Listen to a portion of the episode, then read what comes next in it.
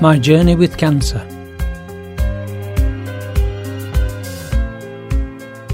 I'm not a cancer sufferer. I'm a human being with cancer. And this is Norman with Pops, and we're sitting comfortably in Studio 2, and we're continuing our catch up natter.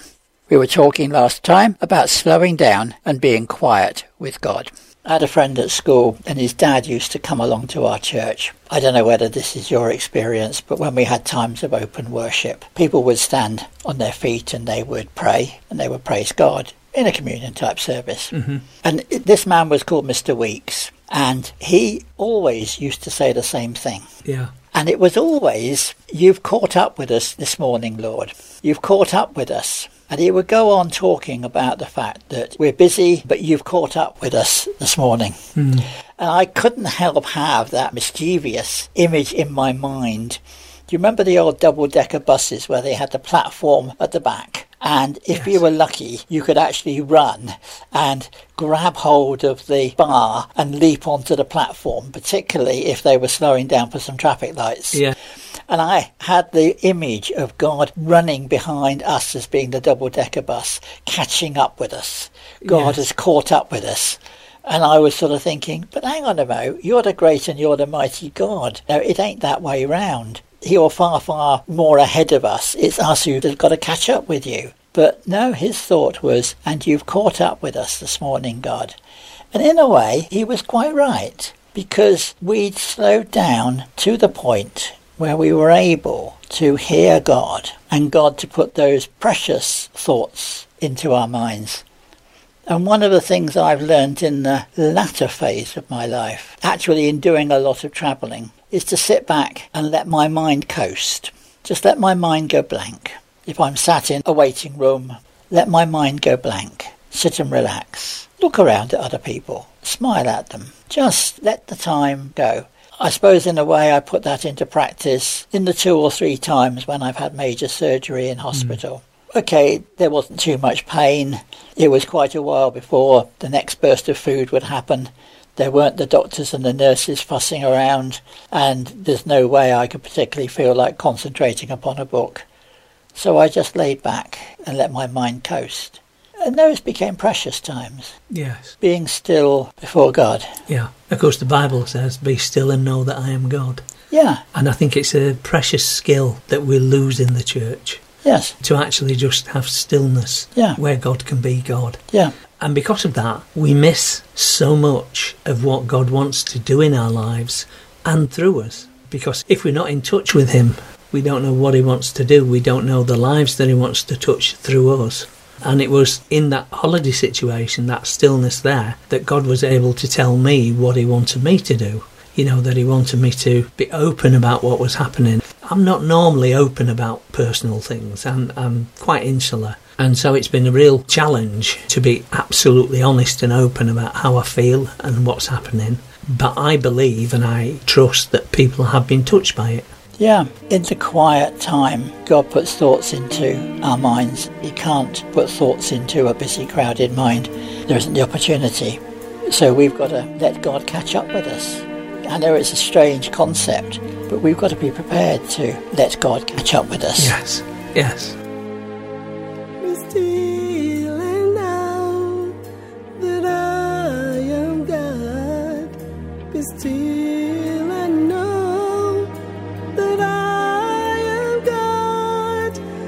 God.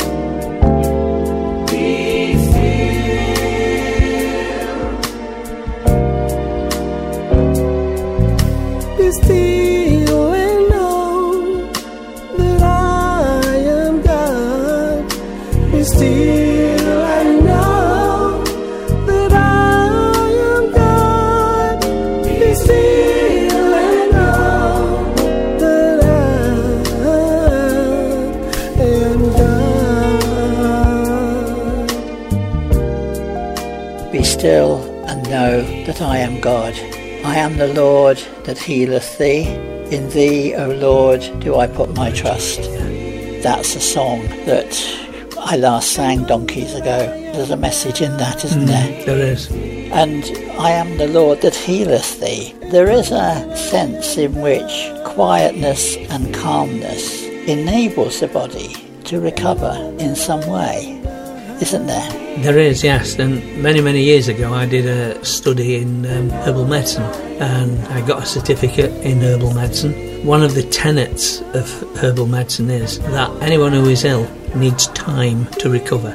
Nowadays, we work through a cold when we're working, Yes. or even when we're retired. Sometimes we, we, we have jobs we must do, we can't possibly stop.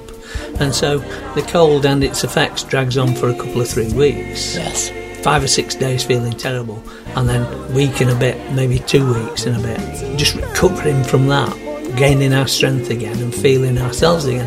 Whereas actually, if we just took ourselves on one side and stopped and relaxed, we would actually get better quicker It's an interesting thought, isn't because it? it gives your bodies resources, time to work. I found this through the chemotherapy as well.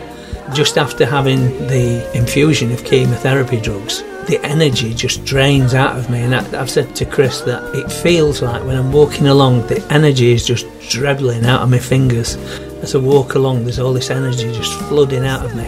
And I can feel it going. To be honest, the only thing I can do is sit down and relax. If I try and work, I actually get pain at the back of my neck, pain in my joints. So I just sit and relax. And I get over it much quicker than if I try and work through it. Mm-hmm. But today's ethos in society, and sadly I think in the church, is that we always have to be there.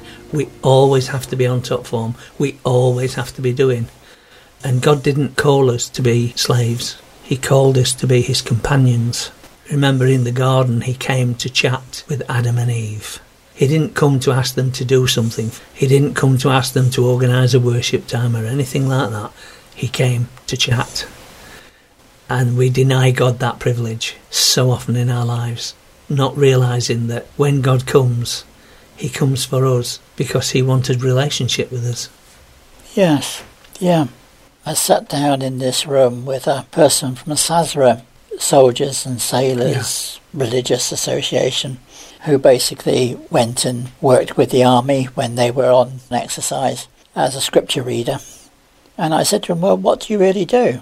And he said, Well, I talk with them. Well, what do you mean? Oh, he says, I just talk with them because they always want to just relax and have a chat. Hmm. And then perhaps sometimes, in some way, I can say something that's a little bit meaningful, but that's not the first purpose. The first purpose is to have a chat. And my psychiatrist, Jennifer, who I see probably around about every three months to help me through the disability, she says, don't forget the rests. And I said, what do you mean? Oh, she says, when you study music, you will know that there are lots and lots of musical notes on the page. Yes, there are. Fine. But there are also things called rests, and there are actual music symbols mm. called rests. Yes. Have a rest for four beats. Don't do anything for 16 beats, etc. And she says that music is all the more precious because it has the rests. If you left the rests out, it would be a chaotic piece of music. But the rests are just as important as the notes are. And that's an interesting point. In life, the rest is just as important as the notes. Yes. I suppose to some extent I could be a little bit uh, facetious and say, yes, in herbal medicine, what we actually need is the time. Oh, Depends very how good, you spell yes, it. Yes. and the parsley to go along with it as well. but seriously, we do need to give ourselves time Yes. because other people will suck time from us and demand, demand, demand. People just have to fiddle around, so within a short period of time, they've got to be looking at their mobile phone to see what the latest Facebook message is or something like that, you know, in the middle of a meal. But why? Why can't we just turn it off and sit back and have a rest? Because Yeah. we need rest. Jesus is not the conductor who whips everybody to an orchestral beat.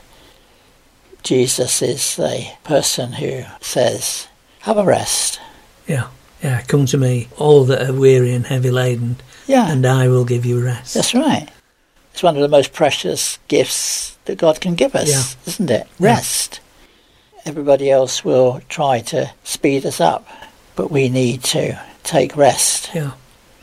And it's a Hmm. unique perspective among all religions. There is no other belief system where the God says, Come to me and just rest with me. Hmm. We get bound up with this, we must worship God. And actually, what God says is a bit like me with my grandson. When I go around and visit him now, he's mobile, he's crawling. And so, as I walk in the front door, a little head will come round the corner looking to see who's come in. And then he'll pad along the hallway to me, climb up my legs, and hold his arms up for me to pick him up. He's not coming there to worship me. He's coming there to be cuddled. He's coming there to give me a kiss. Why? Because he loves me. We should see our relationship with God in that way. I want to be with God because I love Him, not because He demands it. I want to be with God. Hey, it's great to chill out on God's knee and just be with Him, feel Him, feel His love pouring into my heart. I remember one night I'd had a gallstone operation and I felt very, very ill. They'd tried to do it keyhole surgery and they found that the five years of pain that I'd gone through was actually the gallbladder being infected and swelling. And so it was balled up in all this gunge. And so they had to do a full open surgery. So I had all these holes in me and I felt pretty ill. And I remember one night just reaching out to God. I think it was two days after the operation. And I just said, Oh Lord, just show me that you're here. And the sensation I had was so strong that I actually opened my eyes to look. And the sensation was of the bed rocking side to side, a hospital bed, as though it was a cot suspended from strings. But it was so strong a, a sensation. And I felt something in my heart and in my mind just say, Lay back, relax. And I laid back and I felt this sensation of being rocked and just this gentleness and peace from God flooding into my body. And maybe 10 minutes later, I fell asleep. But I woke the next morning feeling so much better than I had done.